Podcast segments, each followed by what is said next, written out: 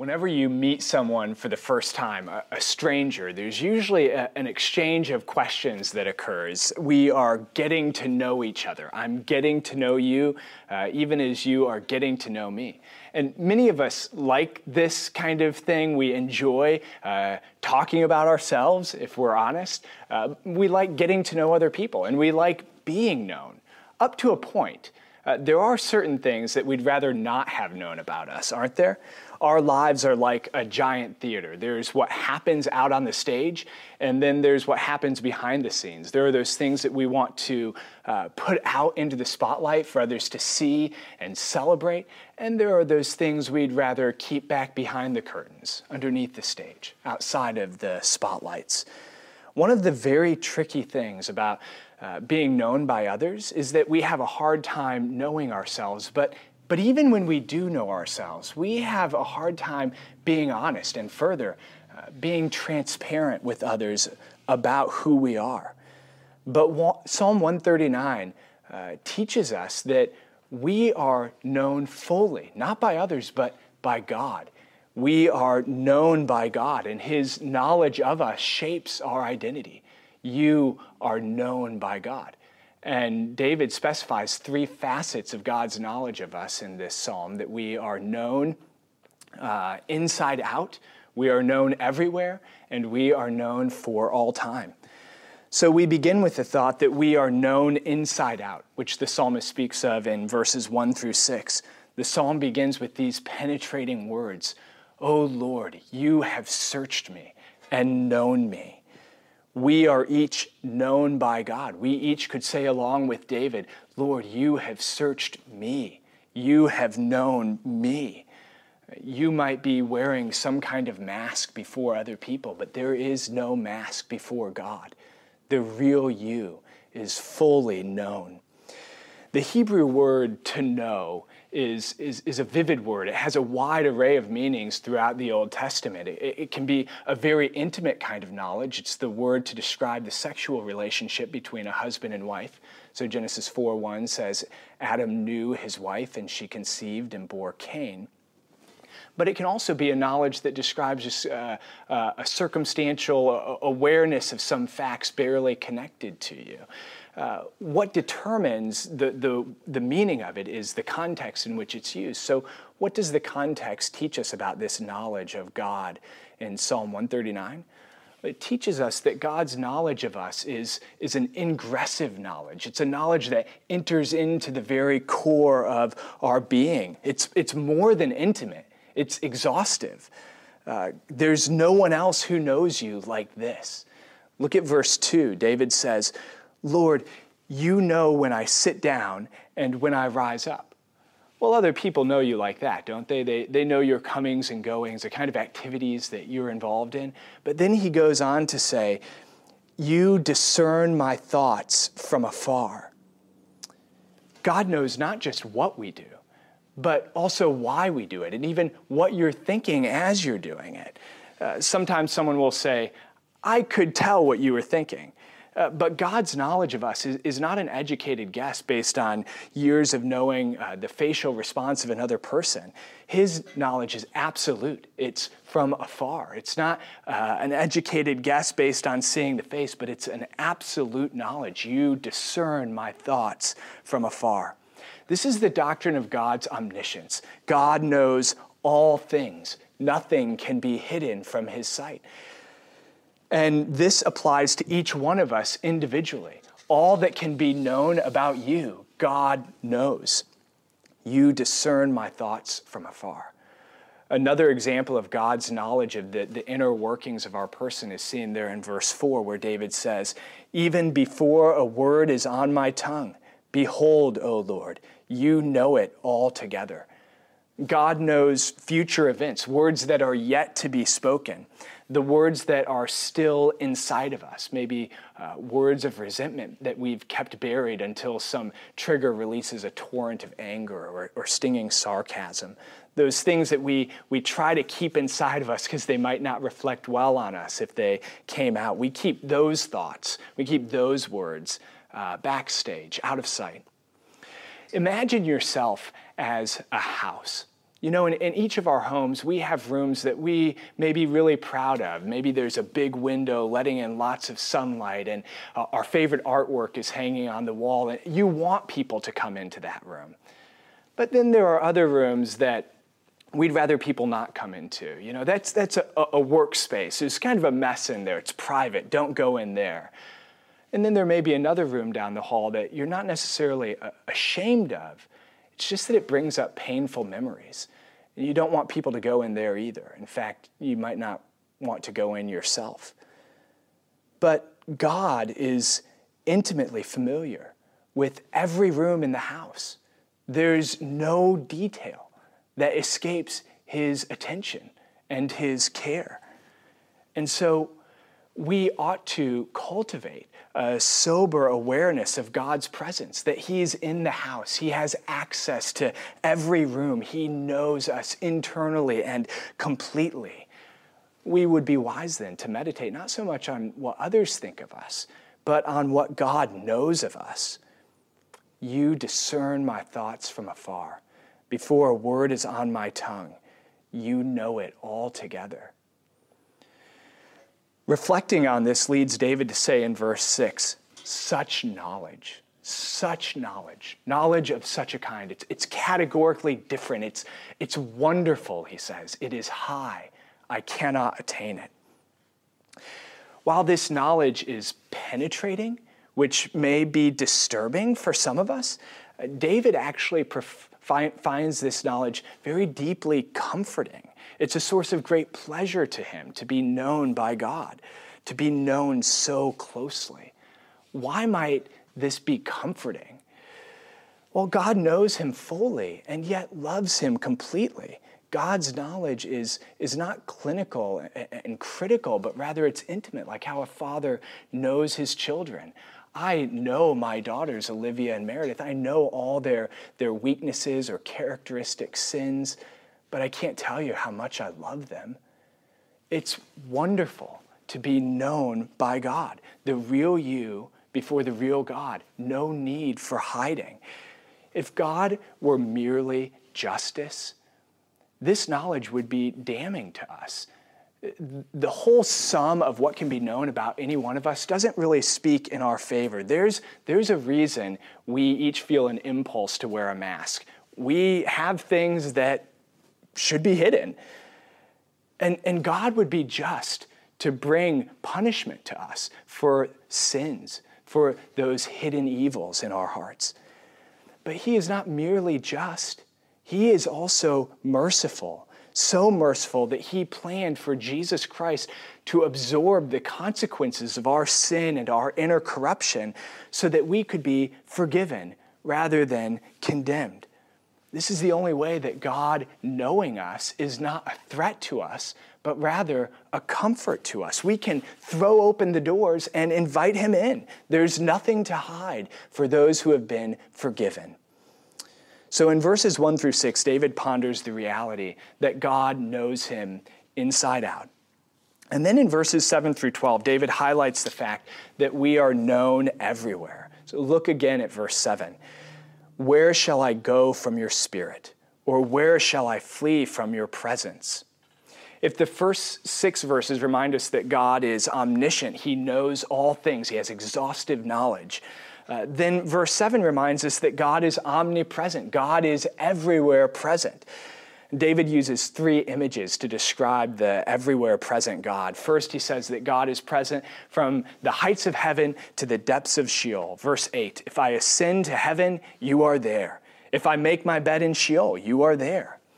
Sheol just means a, a, a, deep grave or maybe even just a, a pit. Um, so, fr- from the heights of heaven to the depths of the grave, uh, God is everywhere present. You think of Jonah, who went down into the bottom of the ship but God saw him there. And then he went down into the, the belly of that fish far beneath the depths of the sea. But even there, when he cried out, God was present. God knew where he was. God heard him. There is nowhere you can be, no height of happiness or pit of suffering where God is not present with you.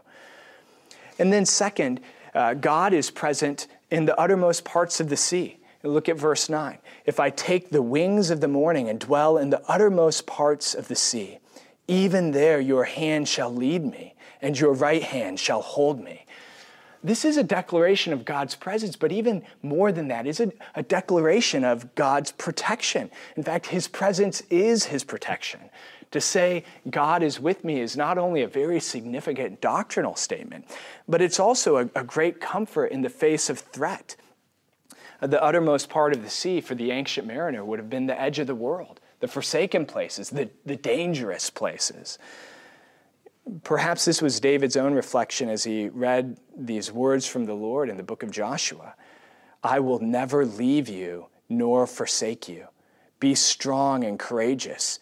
Do not be frightened. Do not be dismayed. Why? For the Lord your God is with you wherever you go. For the Lord's children, his presence is his protection. No one will be spared uh, the suffering that's inevitable in this life under the sun, but even there, we can say with David, Your hand will lead me, your right hand shall hold me. So, from the height of heaven to the deepest grave to the uttermost parts of the sea. And then, thirdly, uh, God is present even in darkness. Darkness is as light to him. You see this in verse 11. If I say, Surely the darkness shall cover me, and the light about me be night, even the darkness is not dark to you. The night is bright as the day, for darkness is as light with you. Well, in these words, is the psalmist suggesting that he is determined to cover himself with darkness, or is he afraid that the darkness will overtake him? Uh, is he trying to hide from God in the darkness, or is he afraid of being left out in the darkness? I think he's afraid, but in either case, uh, God's gaze is not limited to those places on which the sun casts its rays. In the dangerous places, the uttermost parts of the sea, in the darkest places, uh, God is present and he is protecting. So, God, the, the creator of all things, is, is present. He is the everywhere present God. Uh, God is distinct from his creation. He's transcendent, majestic, far above. He is distinct, yet he is not distant. This is the great doctrine of God with us. In Sheol, the place of death, in the uttermost part of the sea, the place of danger, in the darkness, a place of despair. Uh, God is with us. And if there's any doubt in your mind about God's determination to be present with you in any of these places that you may find yourself, that doubt is removed as we encounter the person of Jesus Christ, whose very name is Emmanuel, God with us. In fact, in the Gospel of John, the, the first chapter portrays the whole world as being covered in darkness, just what David says here. The whole world is covered in darkness. And yet, Jesus is the light who pierces into the darkness and dispels darkness. And he does this especially through his death and resurrection. Through his death, he brings forgiveness from sin and the darkness that it brings. In his resurrection, he brings us into life. And so, by relating to God through Jesus Christ, we are assured of always living in the light of God's presence where we have forgiveness from sin, where we have hope beyond the grave. Jesus assures us, he confirms to us God's presence with us in any of these places that we may find ourselves. And so the psalmist is comforted in recalling that he is known inside out and that he is known everywhere by the God who is with him. And then, third, in verses 13 through 18, we are known for all time Read again uh, verses 13 through 16 with me. For you formed my inward parts, you knitted me together in my mother's womb. I praise you, for I am fearfully and wonderfully made. Wonderful are your works. My soul knows it very well. My frame was not hidden from you when I was being made in secret, intricately woven in the depths of the earth. Your eyes saw my unformed substance in your book were written, every one of them, the days that were formed for me, when as yet there was none of them. Here, David contemplates God's creative act. God is the one who brings human beings into existence. Uh, the science is spectacular, uh, confirming that there is God behind the science. Uh, a baby in the womb then can accurately be explained in two ways. One is sperm finds egg and a zygote is formed and cells multiply, internal organs develop, and so on until the baby is, is ready to come out. Some of you women may be awaiting that moment right now. But there is another accurate way to explain that baby in the womb. You formed my inward parts. You knitted me together in my mother's womb. The image of God is the work of God. Embryonic life is life that is intricately woven together by the Creator.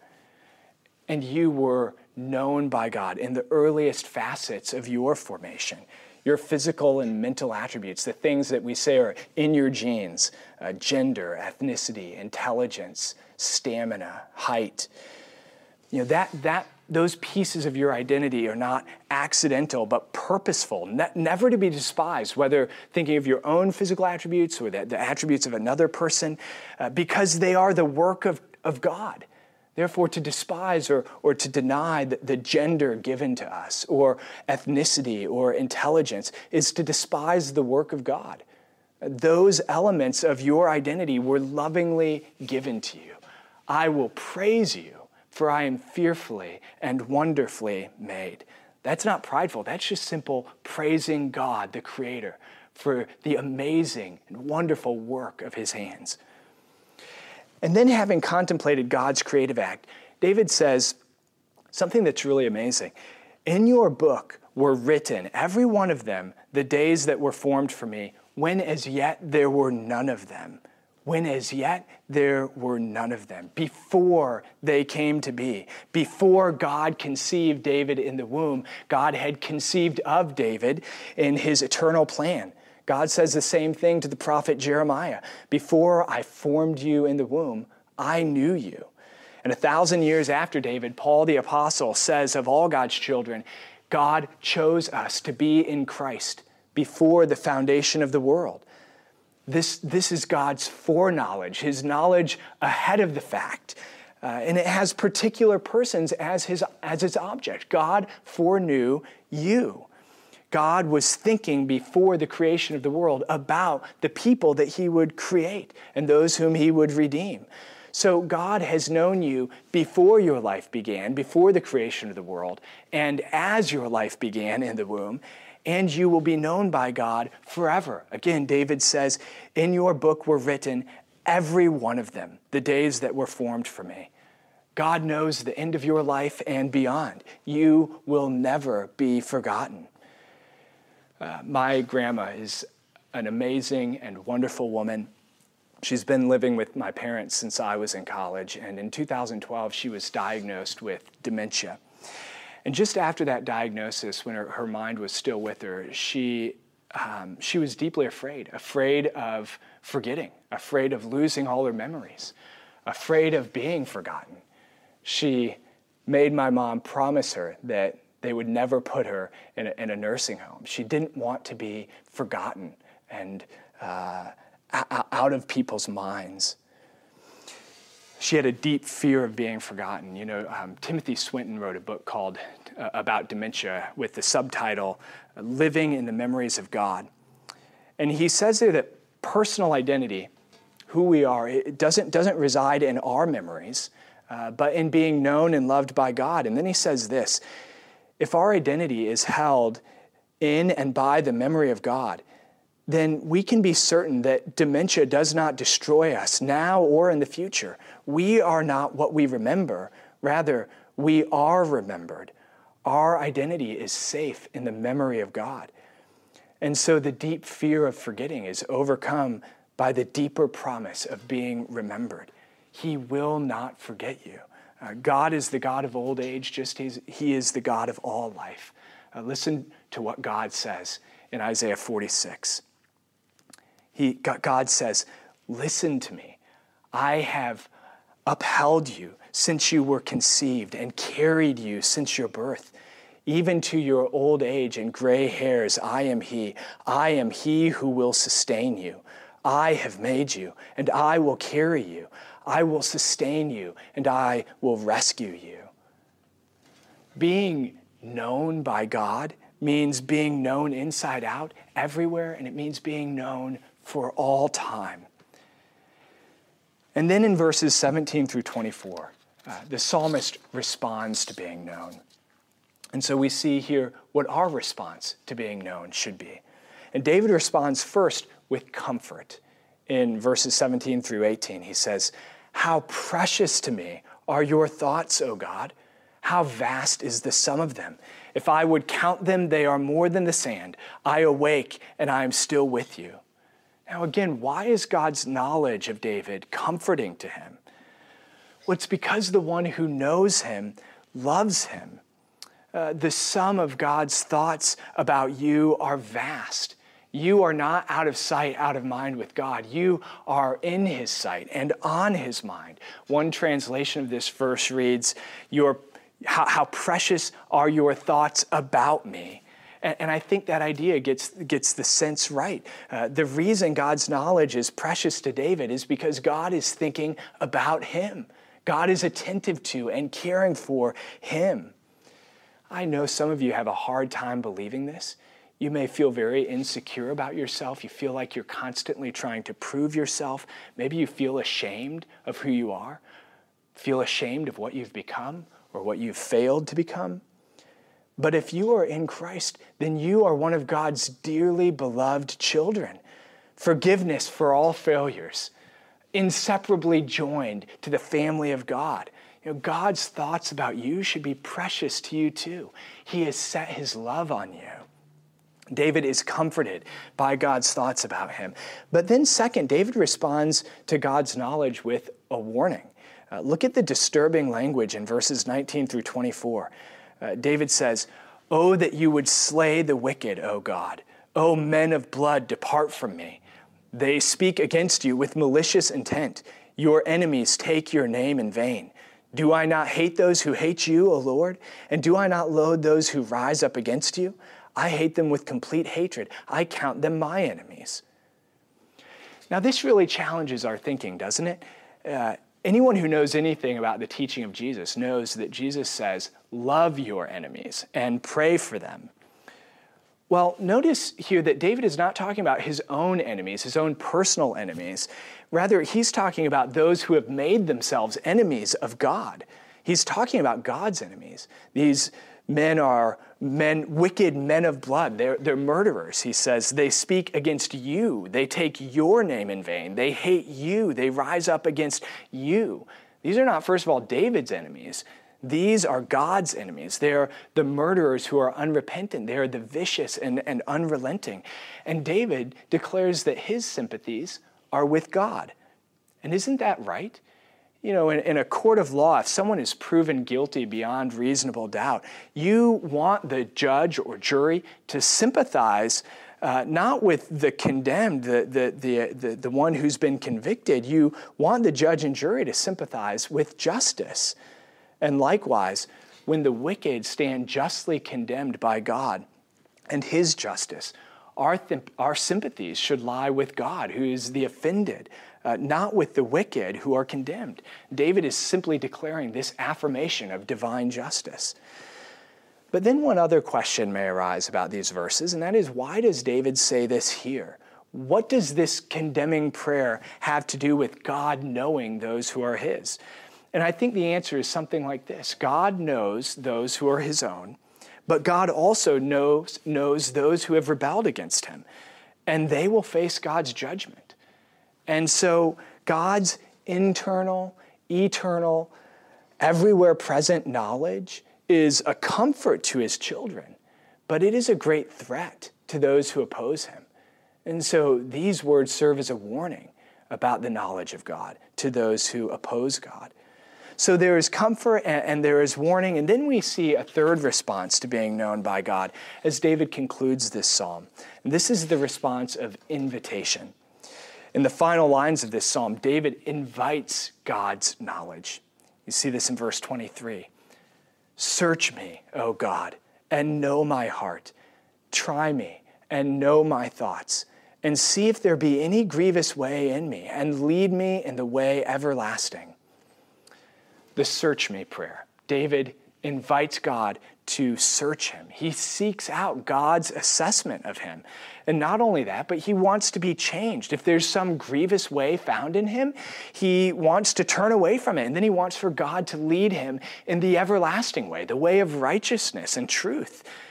So the search me prayer is really a, a change me prayer. Search me and change me. This is how God knowing us shapes our identity because God knows who we are, uh, He can show us the way to righteousness. He can tell us who we are to become. We are known by God, and His knowledge of us shapes our identity. But how exactly does God knowing us shape our identity? Well, you know how the words of someone that you really love and respect when, when they know you well and they, they love you, the, the words that they speak, speak to you can be powerful. They can shape your identity. Uh, you can probably think of words that someone has spoken to you that have had uh, a powerful effect on how you think about yourself.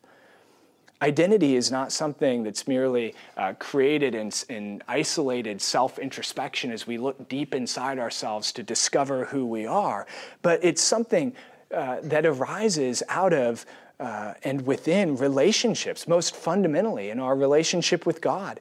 And then, secondarily, in our relationship with other people. Identity is not so much constructed as it is something that's given to us. God gives us our identity our Creator shows us who we are to be. So we must train our ears to listen to God's words about us, to form our sense of identity based above all else on the Word of God.